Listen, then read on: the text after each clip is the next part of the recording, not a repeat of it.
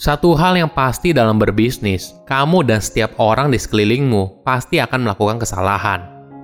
Halo semuanya, nama saya Michael. Selamat datang di channel saya, Sikutu Buku. Kali ini, saya akan bahas kisah inspiratif dari Richard Branson, pendiri sekaligus CEO dari Virgin Group. Buat yang tidak kenal Richard, dia mungkin dikenal sebagai pemilik pesawat Virgin Atlantic. Namun ternyata, kerajaan bisnisnya bukan hanya itu, di bawah Virgin Group terdapat lebih dari 40 perusahaan yang tersebar di 35 negara dan memperkerjakan hampir 70.000 orang. Sebelum kita mulai, buat kalian yang mau support channel ini agar terus berkarya, caranya gampang banget. Kalian cukup klik subscribe dan nyalakan loncengnya. Dukungan kalian membantu banget supaya kita bisa rutin posting dan bersama-sama belajar di channel ini. Richard Branson lahir pada tahun 1950 di London, Inggris. Sejak kecil, dia punya intuisi bisnis yang kuat dan jeli melihat peluang. Seperti beberapa miliarder lainnya, dia drop out saat duduk di bangku sekolah. Pada usianya 8 tahun, dia masih tidak bisa membaca dan kesulitan memahami huruf dan angka yang ada di papan tulis. Pada saat itu, tidak ada yang tahu dan peduli kalau ternyata Richard memiliki disleksia Guru dan teman sekelasnya hanya berpikir kalau Richard adalah anak yang malas. Hingga akhirnya, dia memutuskan untuk drop out dari sekolah ketika usianya 16 tahun untuk memulai bisnis majalah dengan merek Student. Ini adalah pengalaman pertama Richard dengan dunia bisnis. Majalah yang diterbitkan oleh Richard merupakan alternatif dari majalah sekolah pada masa itu. Awalnya dia frustasi dengan keadaan yang ada dan tidak ada majalah yang berani menyuarakan kondisi sosial anak muda pada masa itu misalnya soal bullying dan sebagainya. Ternyata strategi ini berhasil. Edisi perdana Student keluar pada tahun 1966 dan mendapat omset dari iklan sebanyak 8.000 dolar dan disebarkan sebanyak 50.000 kopi. Dari situ, majalahnya cukup populer. Bahkan beberapa figur penting juga bersedia diwawancara di majalah Student, seperti Mick Jagger, John Lennon, dan Peter Blake, yang merupakan salah satu desainer cover album The Beatles. Setelah setahun meluncurkan majalah tersebut, Richard kemudian buka bisnis baru, yaitu Virgin Records, sebuah perusahaan label dan studio musik pada tahun 1972. Menariknya, tidak lama kemudian, beberapa pemain besar seperti Sex Pistols dan Rolling Stones kontrak di label tersebut. Dari situ, kerajaan bisnis Richard mulai bertambah. Pada tahun 1979, Richard membeli Pulau Necker di British Virgin Island. Empat tahun kemudian, Richard sudah memiliki 50 perusahaan dengan total penjualan mencapai 17 juta dolar, termasuk Virgin Books dan Virgin Radio. Kemudian pada tahun 1984, Richard mulai melirik industri penerbangan. Ketertarikan Richard pertama kali pada industri penerbangan saat perjalanannya ke Puerto Rico bersama istrinya.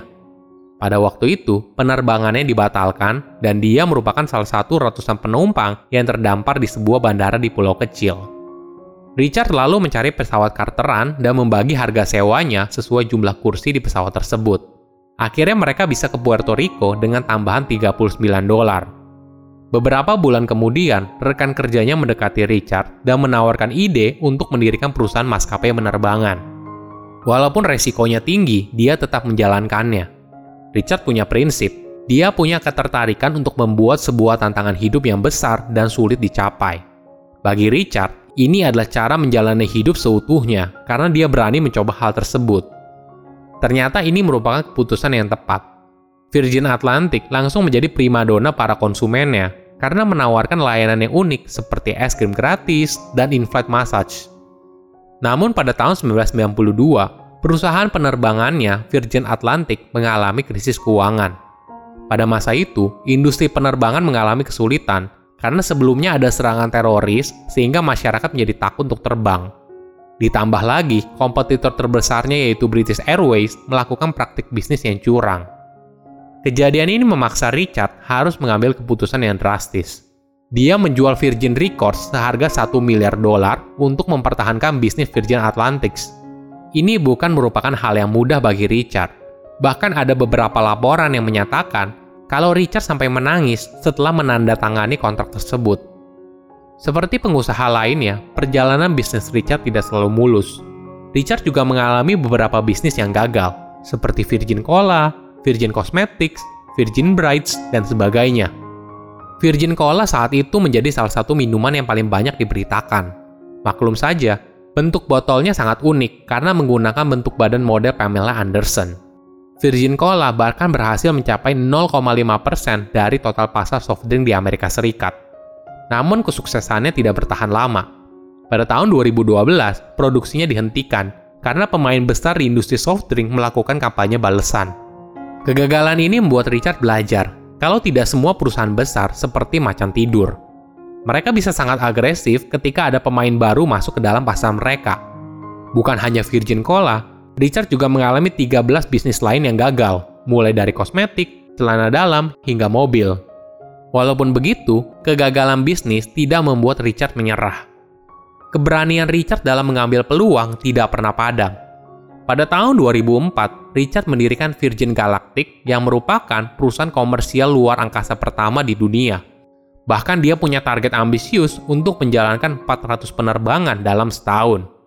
Walaupun begitu, saat ini masih dalam tahap percobaan dan Virgin Galactic masih harus melakukan beberapa tes penerbangan lagi sebelum akhirnya mampu membuka penerbangan luar angkasa komersial pertamanya. Langkah berani Richard yang lain yaitu berinvestasi pada perusahaan Hyperloop One yang kemudian berubah nama menjadi Virgin Hyperloop pada tahun 2014. Jadi, ini ada perusahaan transportasi dengan teknologi berkecepatan tinggi bernama Hyperloop. Pada tahun ini, Virgin Hyperloop berhasil melakukan tes perjalanan dengan manusia yang pertama di dunia.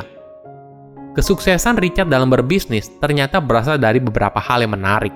Pertama, jeli melihat peluang. Richard boleh dibilang sebagai orang yang oportunis dan berani mengambil peluang.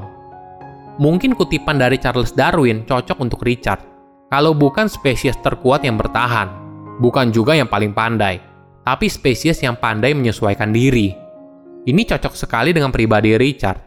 Bayangkan perusahaan yang dia miliki hingga lebih dari 40 perusahaan dari sektor penerbangan hingga telekomunikasi. Kedua, inovatif.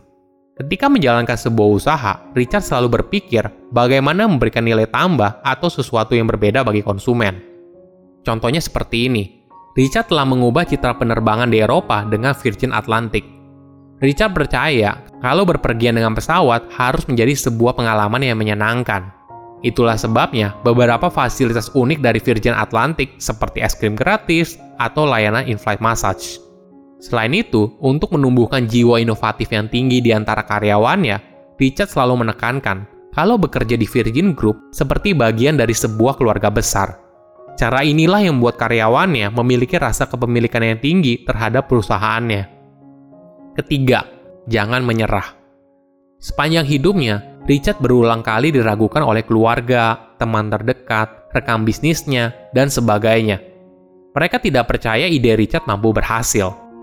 Keraguan ini malah membuat Richard bekerja lebih keras daripada orang lain.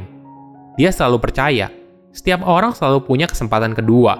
Oleh karena itu, jika kamu menyerah, maka kamu tidak akan pernah tahu akhirnya akan seperti apa. Kamu tidak belajar berjalan dengan mengikuti aturan. Kamu belajar berjalan dengan cara berlatih dan jatuh bangkit terus-menerus. Mindset ini juga harus kamu terapkan dalam berbisnis Silahkan komen di kolom komentar pelajaran apa yang kalian dapat ketika tahu informasi ini.